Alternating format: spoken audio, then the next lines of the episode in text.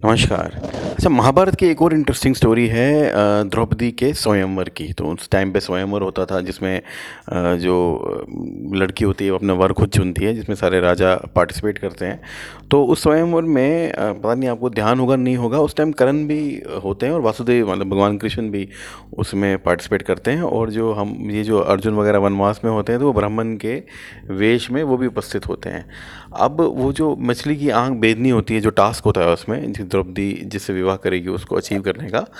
तो करण उस धनुष को उठा लेते हैं वो धनुष उठाना होता है जो सबके लिए टफ होता है बट करण उठा लेते हैं।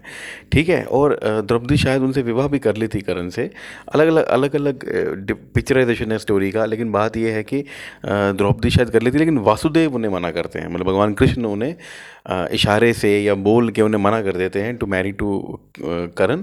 और उन्हें वो कहीं ना कहीं इशारे से या वो, क्योंकि वो चाहते हैं कि वो अर्जुन से ही विवाह करे। बाद में होता भी यही है कि अर्जुन धनुष उठाता है, मछली की आँख भेजता है और द्रौपदी और अर्जुन का विवाह होता है।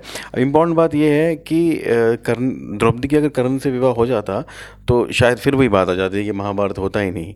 बट आपको पता ही है, सारी लीला तो भगवान कृष्ण की है तो इसलिए भगवान कृष्ण उस टाइम पे इंटरवीन करते हैं। तो अब अगर आप कभी फिर से महाभारत देखो या पढ़ो तो इस चीज़ को आप नोट करना, कैसे भगवान कृष्ण ने उस टाइम पे ये रोल प्ले किया था।